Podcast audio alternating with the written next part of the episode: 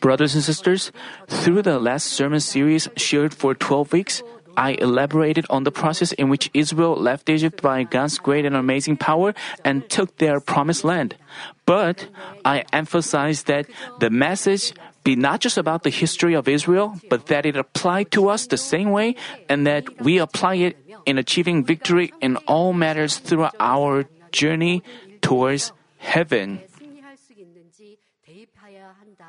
Even if we accept the Lord, receive salvation, and this, escape the slavery in Egypt, the world, that's not all. We go through the many tests of faith until we reach our true home, heaven. In the process, the first generation of the Exodus failed to change themselves and have true faith. So they wandered in the wilderness and faced death. But the second generation that learned a bitter lesson out of their parents' complaints and disobedience marched with faith and obedience. Thus, God was with Joshua and Israel and manifested marvelous works that couldn't be done by man. With Joshua being their head, Israel finally conquered the land flowing with milk and honey that they dreamed of. But when each tribe took their inheritance by their own faith, they were falling far short. While they were with Joshua, they stopped the flow of the Jordan, dis- destroyed Jericho, and defeated the enemy by stopping the sun and the moon. But it was obviously revealed that those were not by their faith. The first generation also could not bring down God's work by their own faith, but by Moses' faith and obedience, they were shown amazing wonders and signs. This also gives us big lessons. In this end time when sins are rampant, God Himself set up a man of God as our shepherd and has manifested His greatness through amazing power. Giving us the goal of New Jerusalem, He has guided us to, to lead a happy Christian life through great and amazing works of power manifested by the shepherd's faith and obedience.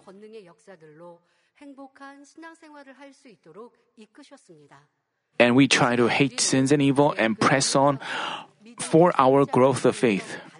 But now, Father God wants us to demonstrate whether our faith is true and what we can do with the amazing power that we've experienced. Father God has shown us so much, and Father God requires us to demonstrate our faith based on what we've seen and heard, and demonstrate what we can do, what each of us can do. As we are going through this time, some people have kept their faith and proved their faith true, but there are also having many who haven't. The purpose of our Christian life is to believe in God and enter heaven. It is not to be recognized, exalted, or rich on this earth. But in the face of tr- this trial, they lost their faith, gave up on sanctification they'd striven for, befriended the world, and departed from the truth. I want you to examine how your fullness of the Spirit, your prayer, your longing for sanctification, and your hope for New Jerusalem were and have been before and during this trial. When we were with the shepherd, and right now, how we are different. Obviously, I mean, when our shepherd is not with us, we are distressed, and sometimes we have to do things on our own. So we are in tough times, but all, all things are in Father God's providence and plan. If we believe this, we will strengthen ourselves even more. We will encourage ourselves to be more, but we have to check whether how we have been. We, when we were with the shepherd, we were confident, but if we aren't right now, that means our, our faith was that was not our own faith. It was the shepherd's faith it was not our own faith. That's what I'm talking about now. We have to check whether what how we have been like. We have to discover we, we do so to discover our shortcomings and fix them. We haven't, with our shepherd hand in hand. We have obeyed him and marched with longing but people lost their passion, and, and it feels like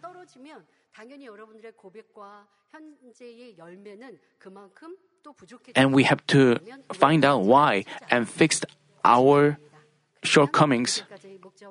Then we can recover what we, what we used to have when we were with the shepherd. Even if we find ourselves cooling down or I mean, if those things have cooled down or have been lost, we are like those tribes that failed to show their faith when Joshua was not with them. Never let this happen. Even now, God is living and heaven and hell are real. And depending on our change and faithfulness, we advance to a better place in heaven. Our race of faith is going on even until, even now. We should also be like Caleb, who made a confession of faith after spying on the Canaan for the first time, and after 40 years, 45 years, volunteered to take his inheritance with bold faith as an 85 year old man. I hope that today's message will help you realize what Father God wants from us and what we have to do during this time of trial and boldly confess that this trial is a blessing. This sermon is based on senior pastor's sermon preached back in 1989. I pray that you accept this message as the Father's word to us right now, thereby completely fulfilling Father God's providence embedded in this trial. Our Father God wants His children to be perfect and come forth as pure gold. And He looks forward to sharing true joy and happiness with such children in everlasting New Jerusalem. With that in mind, he designed the human cultivation ha- and has directly guided us.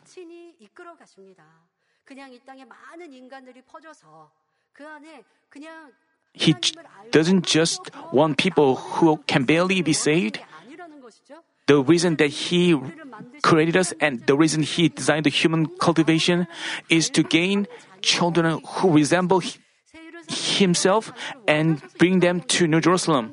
But because human beings fall short,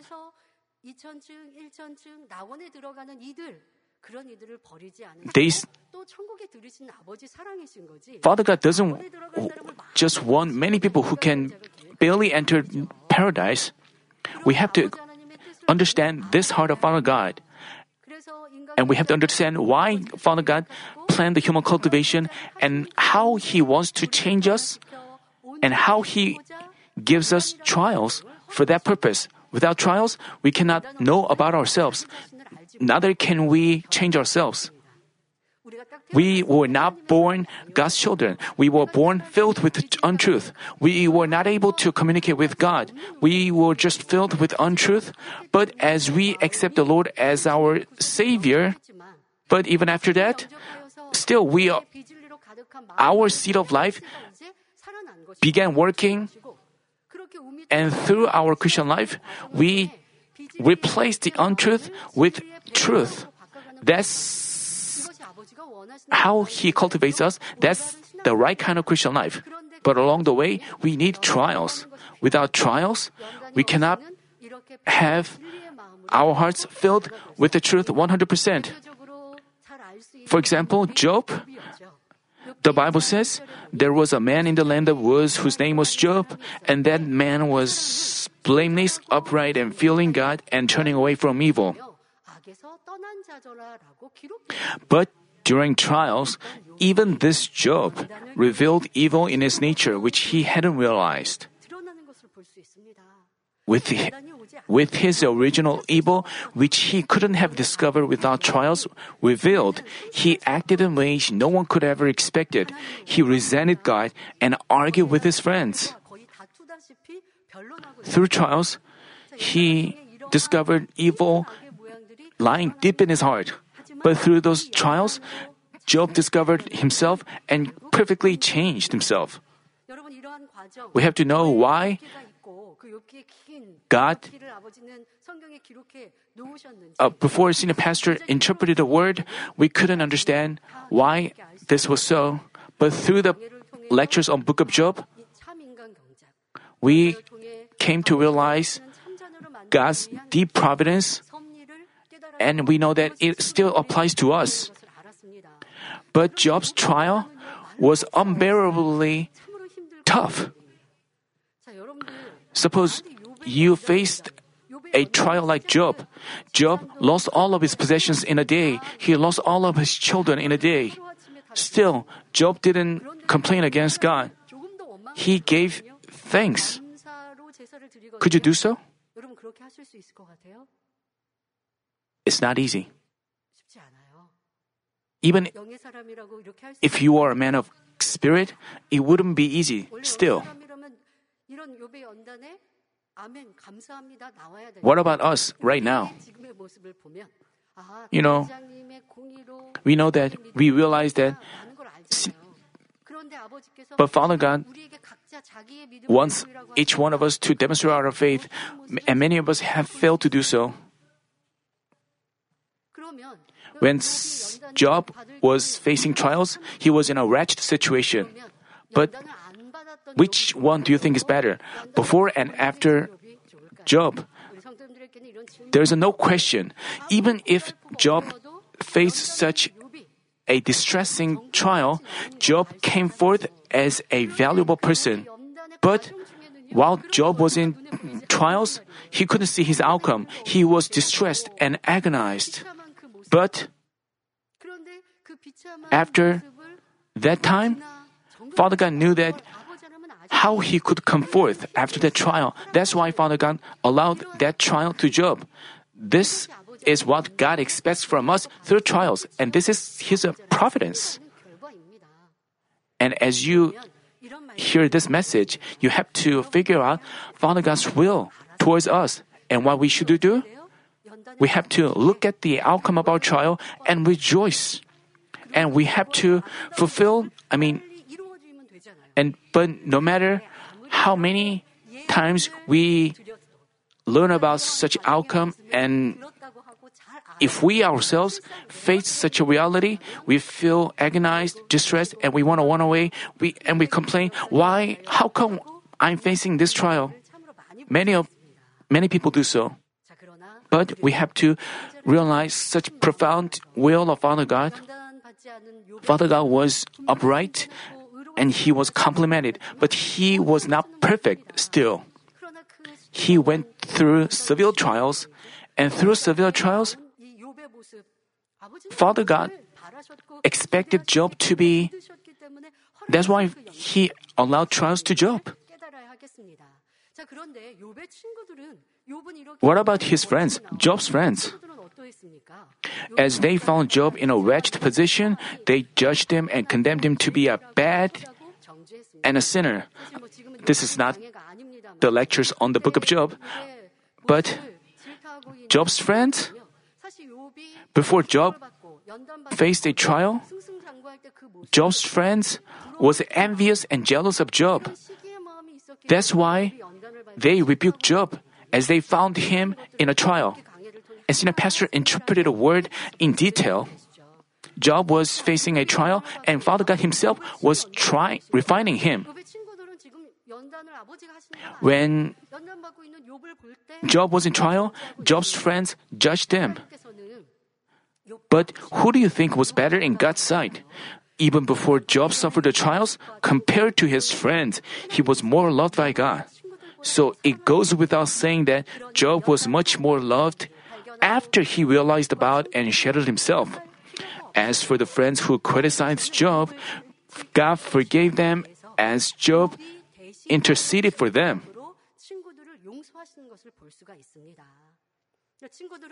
Job's friends didn't receive even did, didn't even receive a trial and they didn't come forth as gold. But Job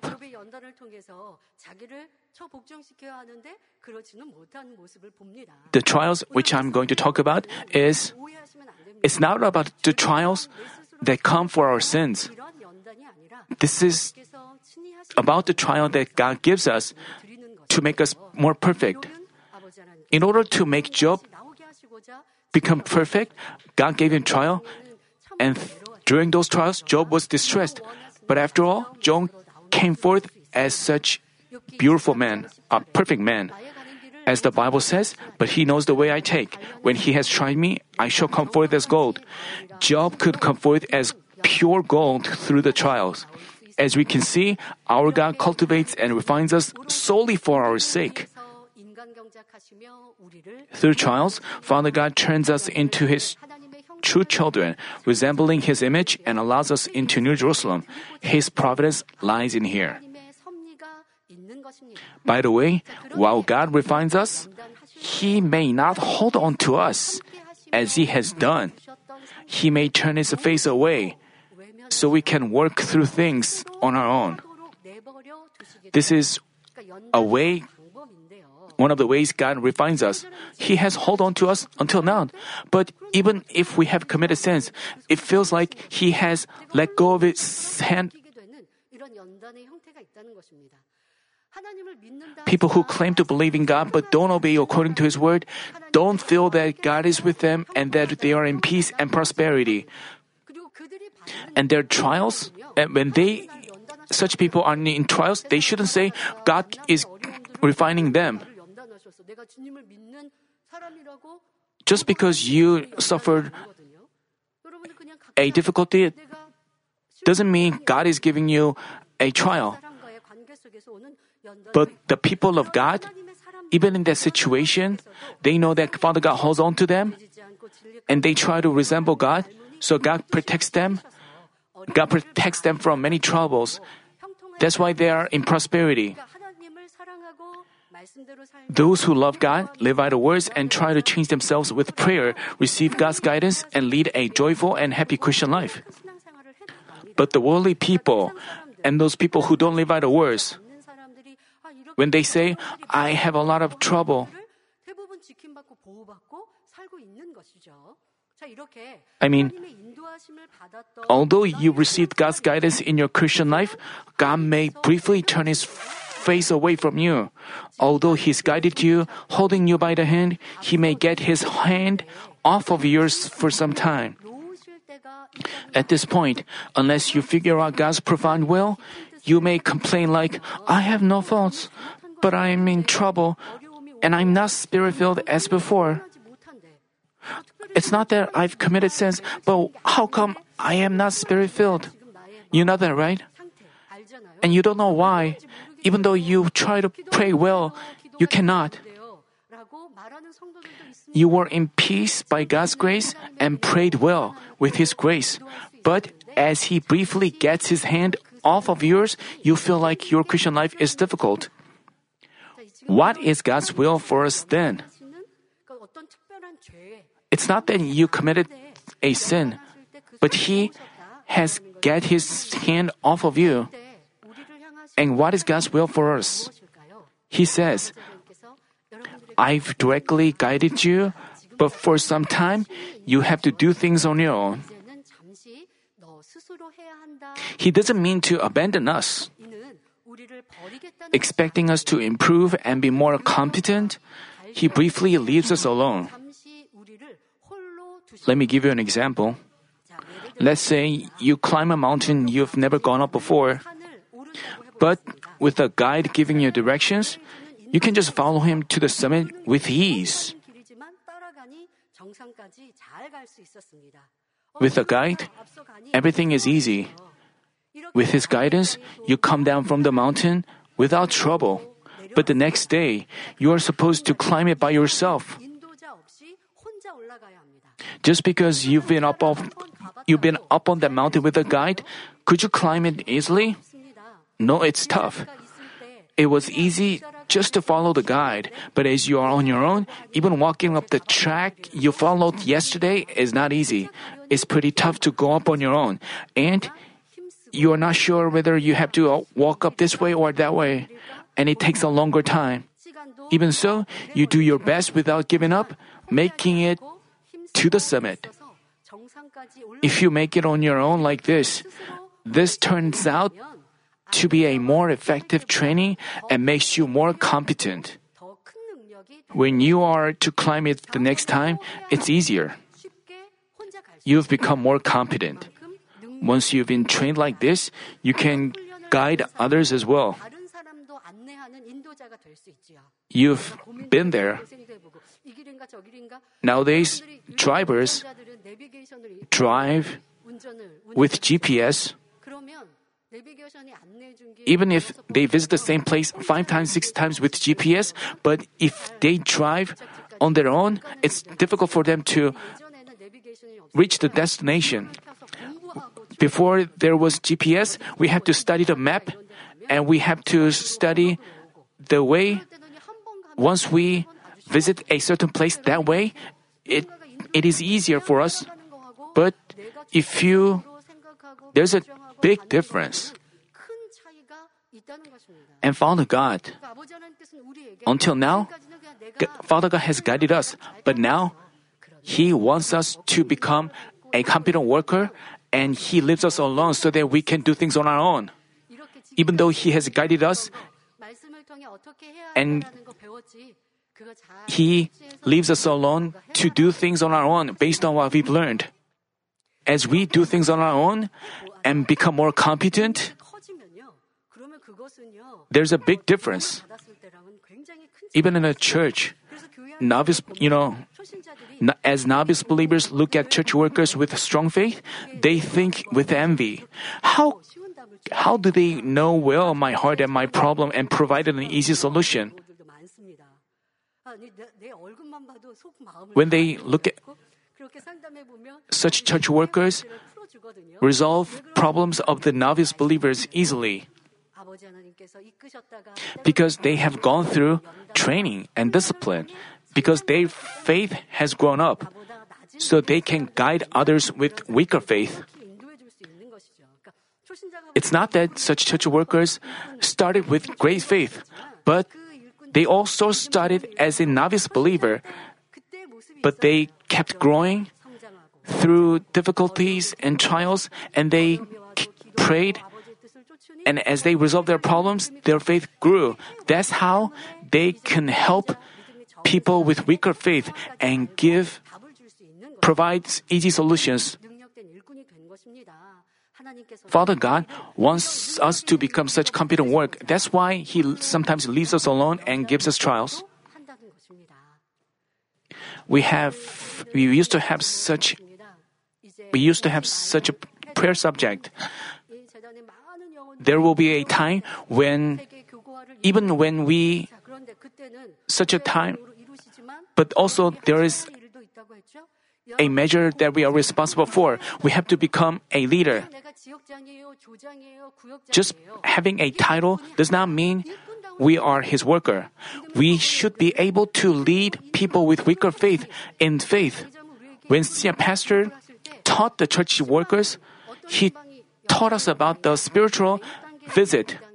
We have to lead the church members to a higher levels of spiritual faith. But if we just if we just give in to their complaints or give in to their we are not we are not visiting them spiritually. We are not giving them spiritual guidance. We have to think whether we are true church workers. To become such true church workers, we should we have to go through such time.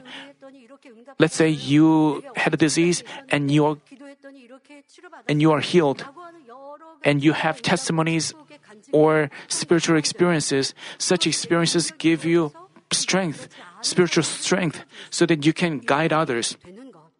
That's what is required of us. And until now, God, has, Father God has guided us. But now, God leaves us alone. And we have to examine how we have been doing, how we have bore fruit, and how we have been bringing forth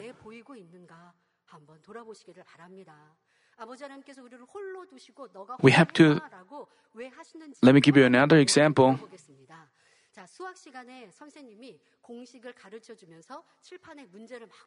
I mean, uh, a teacher teaches students a math formula and solves a math problem on the whiteboard. As students pay attention, they feel like they can understand it and solve the problem. But back home, but as they return home, as they see another math problem, they find it difficult.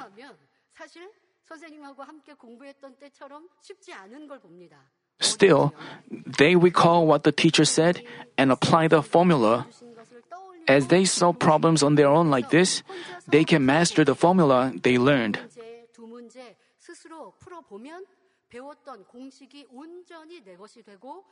Only if they do so can the formula truly become their knowledge. But what if they don't try solving problems on their own? Without solving problems on their own, what would happen? Suppose your private tutor explains a math formula and solves 10 math problems. As he works out the answers, he asks, You got it? Isn't it easy? Because he solves problems easily, you also think the problems are easy, but without solving problems without solving problems for yourself, if you see another problem in an exam,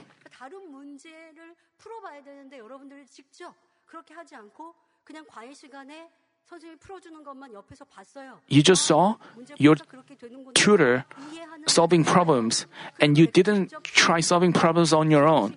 And you, let's say, you see another problem in an exam. Could you work out the answer? It'd be tough. But if you try solving problems on your own, initially it'll be tough. But after solving one problems or two, it'll get easier because you've mastered it. The same way, as God guides us, He is like, because you've seen and experienced enough, I want you to do things on your own, and turns His face away from us. Here, it's not that God turns His face away for our sins.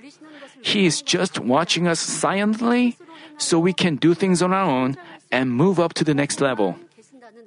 Then, what should we do? Just because you face trials doesn't mean you come forth as true children that God wants. Some people get tempted in trials and just turn away from God. Others lose their faith or become lukewarm. How heartbroken God must feel to see this. We shouldn't spend our days of trial meaninglessly like, like this. But we have to make sure to change ourselves and come forth as ones that God wants.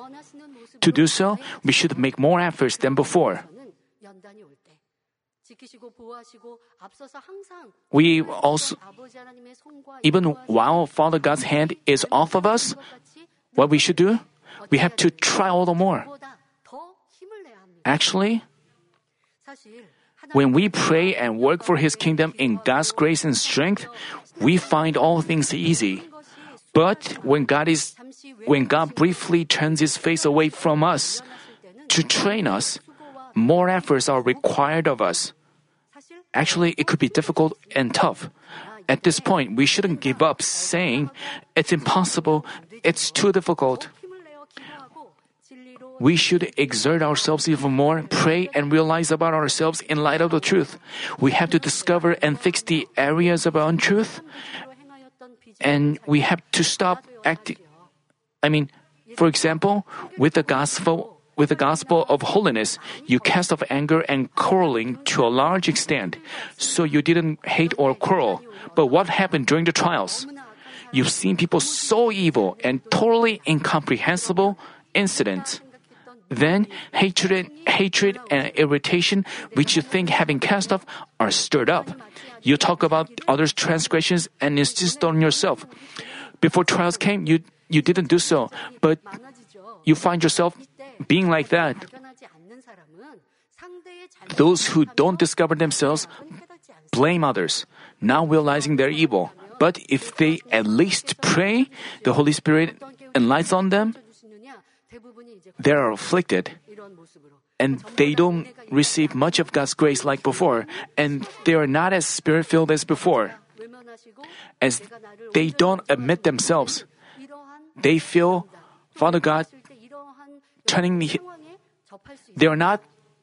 It feels like they lost the fullness of spirit, and it's difficult to pray. But those who pray should hate that this is happening. They should figure out why such phenomena come their way. They shouldn't blame others. They have to try to find the reason. They should know that this is happening because the Holy Spirit afflicts them. They have to find out their shortcomings and humbly pray. And then the Holy Spirit definitely gives them awakening during times of praise or the word. So they realize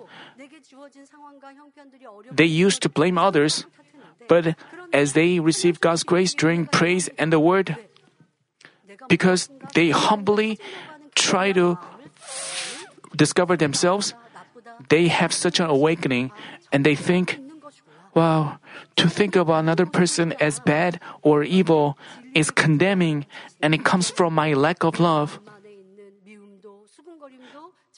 As they admit themselves in light of the truth and try to cast off hatred, gossiping, and condemning, they recover the fullness. That's how we should live our Christian life. If you think, I've committed no sin, but I have no fullness of the Spirit, and I cannot feel God's grace as before, but you feel numb to it. If you do so, you have no improvement. Let's say you argue with someone. It's not that you physically fight, fought with them, but you just had a dispute with them. You feel qualms about it.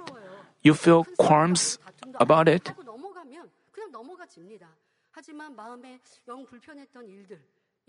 But you hold on to it and remember those moments and pray, and you regret. But you involve fleshly thoughts, and you think like, because the other person acted in untruth, I couldn't help but act that way. But what does the Holy Spirit say? 상대가 How did forefathers of faith acted? 사람이 자기의 생각을 바꾸면 진리로 바꾸면 열 번 말해도 돼요. 그런데 악한 상대가 내가 권면하니 싸움이 되고 다툼이 되면 말하지 않는 게 낫죠. 아, You have to 나는 think 이런 you 거구나. instead on yourself. 지금 악을 You 행하는 condemn 사람을 others. 정죄하고 있는 거구나.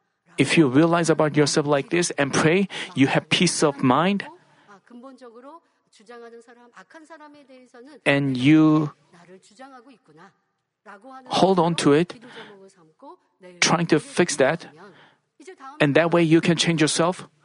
Even if you find yourself, I mean, you can have mercy on them. How can we have mercy on others? We have mercy on evil people, so we have no reason to argue with them we stop arguing with them.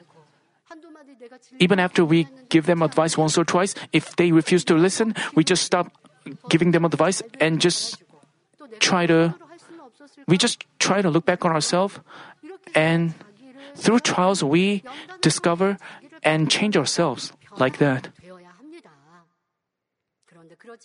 But if you don't have such awakening and just put the blame on others and your surroundings and spend time meaninglessly, it's a shame. Let's say there's someone who hates and troubles you. Even so, if you don't think you are troubled by him, but try to love and serve him, you don't even need a trial. But most people blame others and think they are troubled. They complain about their surroundings and the people around them. Obviously, the fault of a person who hates and troubles you is big. I'm talking about person who troubles and hates you. Nevertheless, God wants us to change into ones who act in goodness and love even in that situation. He doesn't want us to be in the second level of faith where we lose our passion, we feel distressed, and then we recover the fullness and we repeat this cycle. But Father God wants us to move up to the higher levels of faith. And in those levels, even we, when we are judged, we are not distressed. Instead, we try to think of ways to deal with others in goodness, and we are victorious.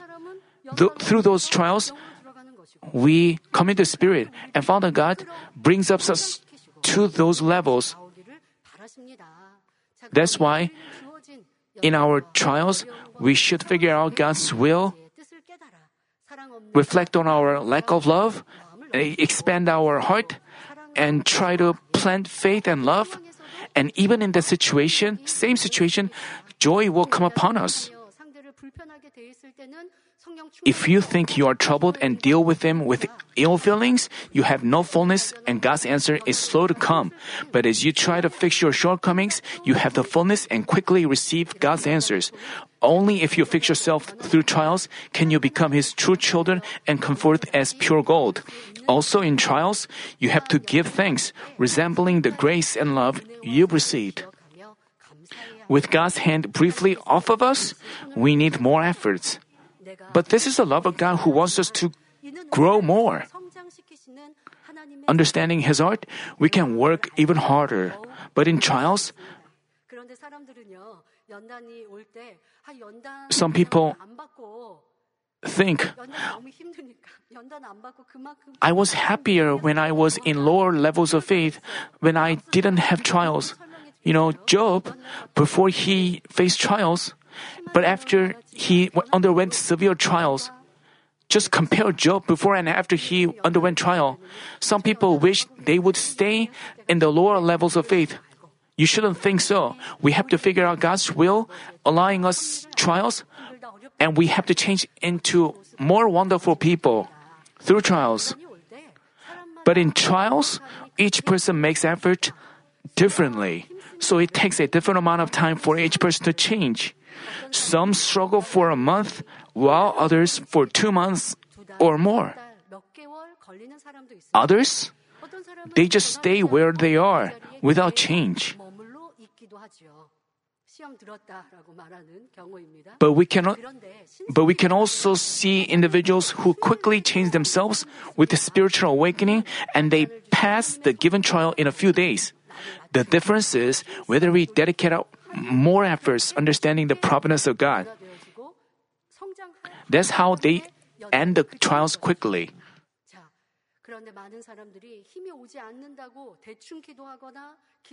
Just because you are not strengthened to pray, if we stop praying or pray half heartedly, we are just idly spending time. But with God's love and hopes for heaven, if we try even harder to pray and change ourselves, we can quickly move up to the next level. Then, until when does God leave us alone? One of the one of the ways God refines us is to leave us alone. And He wants us to apply the truth we've learned and act in the faith, and that way we can end the trials quickly. And until when does God leave us alone? He wouldn't leave you alone forever. He awaits us until we reach the spiritual level, spiritual measure that He wants us to reach. And once we get to that level, He again holds on to us and consoles us. Once we get to the God desired level with our own efforts, He again holds on to us and guides us. This is the time of rest for us. We don't go alone, but God again walks ahead of us and gives us directions, so our Christian life feels easy. Until we enter heaven, while being cultivated here, we repeatedly go through such a process. Sometimes God leaves us alone during trials. That doesn't mean it doesn't happen just once. As we keep growing, it can happen once or twice or more.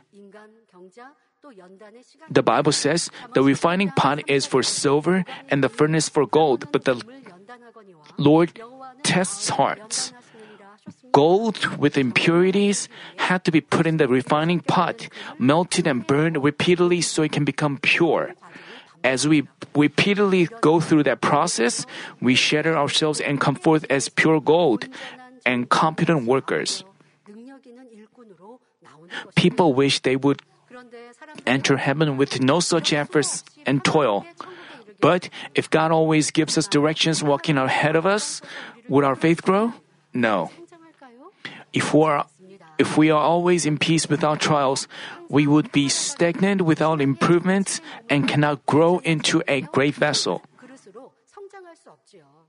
We would stay, we would remain like kids spiritually. And this is against the justice. So that's not how Father God raises us. Please look back on your life of faith. In troubles, you earnestly prayed and fasted, hanging on to God. That's how you grow. But once you are healed and answered and have peace, your fervor and earnest cools down and fades away. You pro- you go through that cycle again and again. Still, some people stay where they are, others grow. And that way, they remove their change of heart. As they remove change of heart, they remain steadfast even through trials, and that's how they keep growing. Even when God lets go of his hand, as we go through trials, we keep growing, and as we enjoy peaceful time, we think we are so peaceful, but we again encounter people who gives us a hard time, and we agonize, and we are in distress. And then we lose passion, and we lose the fullness of the Spirit, and we find ourselves in trials. Then we try to look back on ourselves, discover our shortcomings, and we realize that it is wrong to think those people are giving us a hard time. We have to realize that we have such narrow mindedness. We have to expand our heart and change ourselves. And then, if we face the same situation, we don't even need a trial.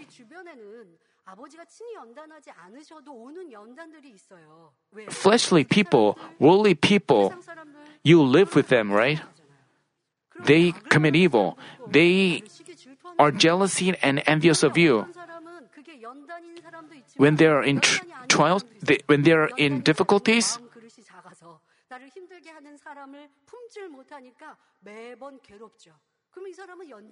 but once they expand their heart, even when you find a person who hates you, you just embrace them. So it's not even a trial for you. That's how Father God makes us grow.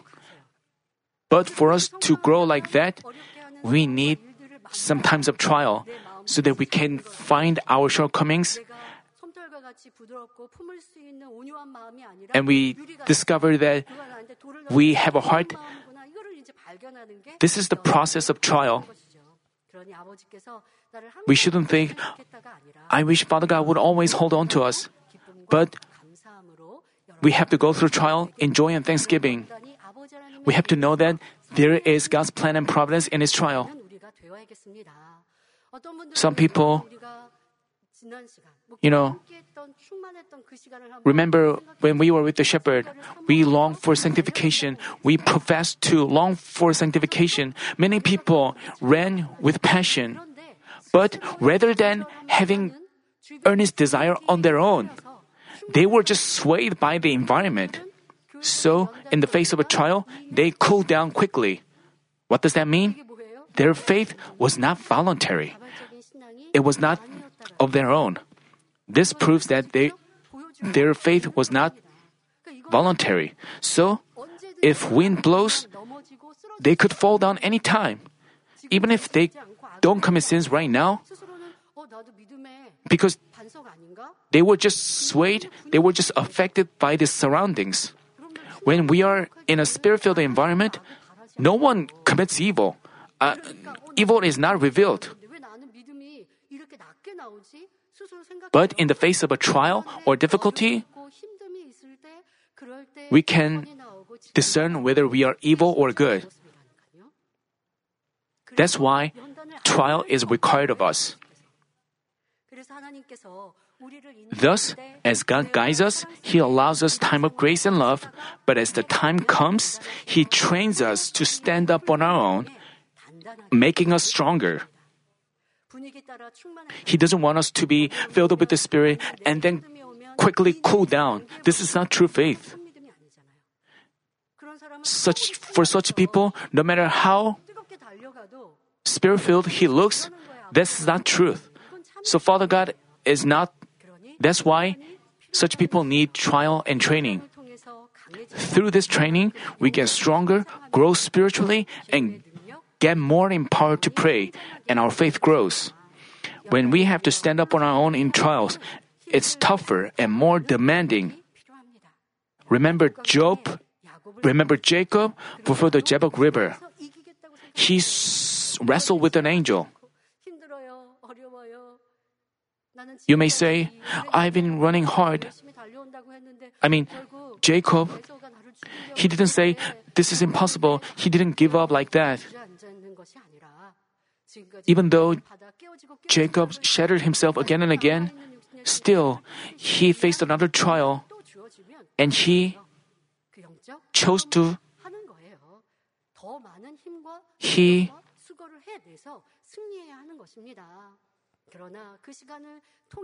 but we are sure to grow spiritually through those times. Just staying peaceful doesn't make us grow. For athletes to improve their skills, they shouldn't just practice at a bearable level. Let's say there is a weightlifter with a personal record of 100 kilograms. Even if he practiced every day with 95 kilogram weights, which he can lift without difficulty, could he improve his skills? He needs to practice with a 100 kilogram weight, which is the heaviest he's ever lifted. As he lifts it once, twice, and three times, it would be it would become a piece of cake. Then he has to challenge himself for 105 and 110 kilograms. This would make his practice even tougher, but only if he does so can he improve and be the best. Our faith has to keep growing as well. From the first level to the second, from the second to the third. At the third level, we have to get past 50%, 80% point, and then enter the fourth level.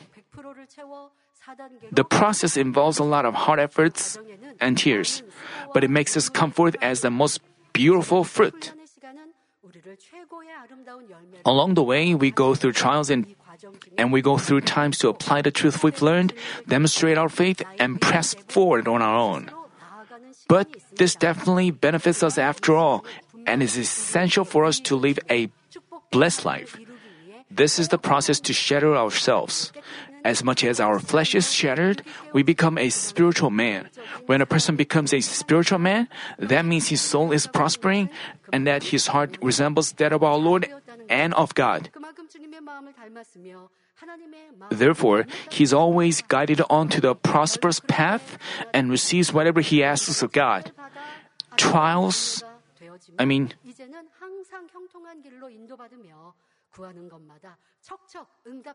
Trials don't just bring forth the fruit of change. As we successfully pass our trials and change ourselves the way God desires, by God's blessings, we are comforted and loved and receive greater answers more quickly. As Job passed the trials well and changed himself the way God desired, he received double what he had before. It's the same for our church. With the God appointed time arrives and He starts to bless us, shortly we'll be overflowing with joy and glory which can't be compared to the previous one.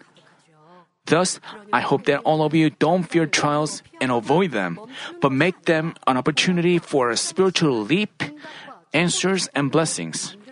Let me conclude the message.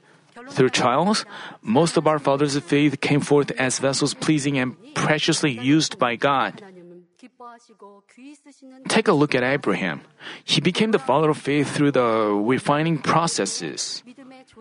Understanding Abraham's inner heart, God called him and ordered, Go forth from your country and from your relatives and from your father's house to the land which I will show you. And Abraham obeyed accordingly. Abraham obeyed, but as famine struck that land, he had to move to another place. Even so, men of God who rely on God don't complain at all. Physically speaking, he obeyed the word of God and left his family and settled in another place. But it feels like Father God turned his face away from him and he encountered a famine. Even so, the man of God didn't complain, he still believed and trusted God. That's how his faith kept growing. We may think if we just obey, we always live in blessings.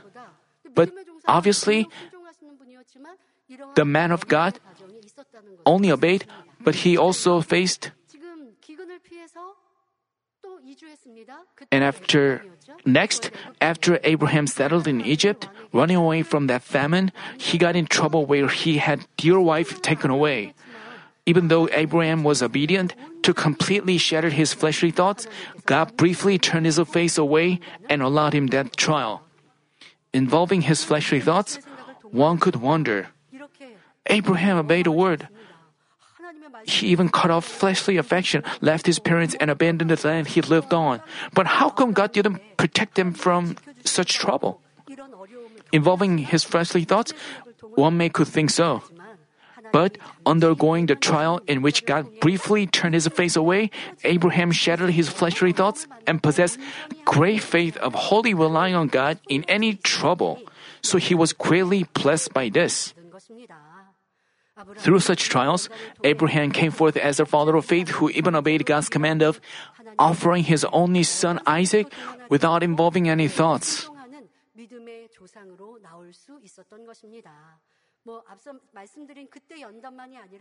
And along the way, he faced trials. Abraham. He possessed such great faith by which he believed that God would even revive his son from the dead even if he is offered as a burnt offering. Our such faith is not given just because time passes. When Father God guides us and leads us, He sometimes allows us times of suffering, and it feels like Father God is not helping us. But men of faith, how did they do? They only relied on God. They only looked toward God. And then they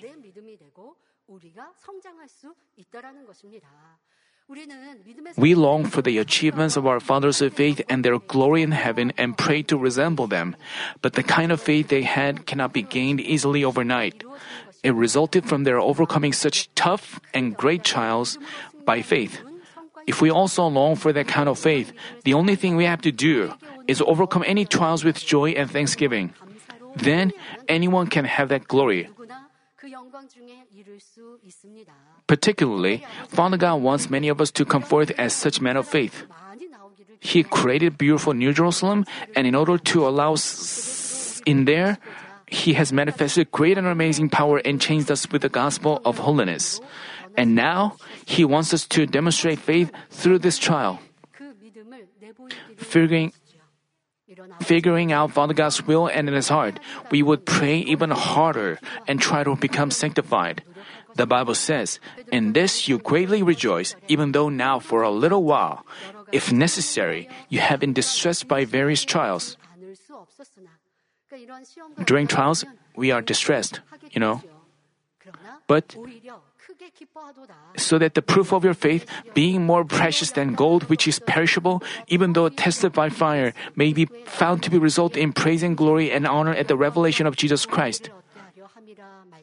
God wants to change us wholly and allow us into beautiful heaven. This is God's love and His providence embedded in trials. I pray that all of you can figure out His heart of God and fully accomplish His providence for us only through faith and obedience.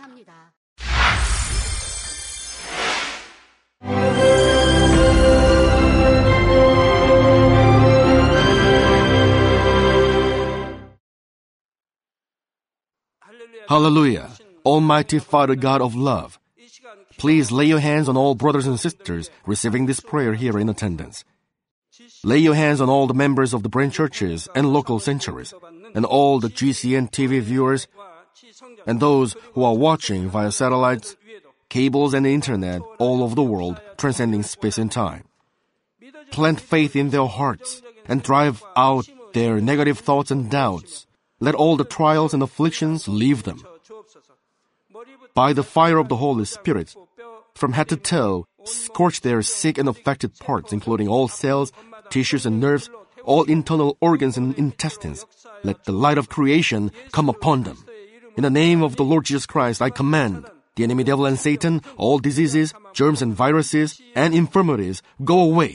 Let the light shine on them. Scorch their incurable and long-term diseases by the fire of the Holy Spirit. Burn all kinds of endemic and contagious diseases like malaria. Be cleansed and made well. All epidemic diseases, such as colds and fever, go away from them. Protect them from any kinds of germs and viruses and bacteria. Heal them of all kinds of cancers like stomach cancer, lung cancer, liver cancer, breast cancer, womb cancer, intestinal cancer, and all other diseases like AIDS, leukemia, cerebral apoplexy, high blood pressure, low blood pressure, heart disease, lung disease, diabetes, women's diseases, thyroid diseases, and all inflammations. Let them be made whole from polio, stroke, arthritis, herniated discs, and many others. Let all kinds of pains disappear from them, like back pain, headache, and neuralgia. Set them free from epilepsy, autism, depression, neurosis, and all other mental diseases. Loosen them from all kinds of paralysis, and let them get up, walk, and jump. Let them regain good eyesight and restore good hearing. Let the blind open their eyes and the deaf come to hear and mute begin to speak. Heal them of after effects of all kinds of accidents. Restore their ruptured and broken bones. Restore them from burns and let the heat and burning sensation go away from them. Father, let there be no scars left. Be cleansed from all kinds of drug addictions and poisoning. Father, regenerate dead nerves, tissues, and cells, and bring the dead back to life. Father, please bless them to conceive a baby. Bless them to conceive a baby. In the name of the Lord Jesus Christ, I command the enemy devil and Satan, the ruler of the air, the evil forces, and their servants, go away from them. Go away, you evil spirits, unclean spirits, deceiving spirits, spirits of falsehood, separating spirits, and all forces of darkness. Loosen all bonds of wickedness and darkness, and go away from them. Let the light shine on them. Father God, give them strength to cry out in their prayer, and empower them with the power to cast off sins and become sanctified. Let them be in good health as their soul becomes prosperous, and let their family be evangelized. Protect them from all kinds of accidents and disasters, and bless them to lead a successful and prosperous life in everything. Please protect your children, their home, their business, and their work by the fiery hedge of the Holy Spirit, with the heavenly host and angels, and with your blazing eyes. Give students wisdom and understanding, and fill their hearts with more passion and desire for study. Keep their hearts and minds from worldly things, and plant into their hearts more fervent love for God. Bless your children and let them give glory to you in everything they do, whether they eat or drink or whatever they do. Let them confess and testify to the living God. I've met God, I've experienced God, and received His answers and blessings. Father God, thank you. Let all glory be to you alone. In the name of our Lord Jesus Christ, I pray. Amen.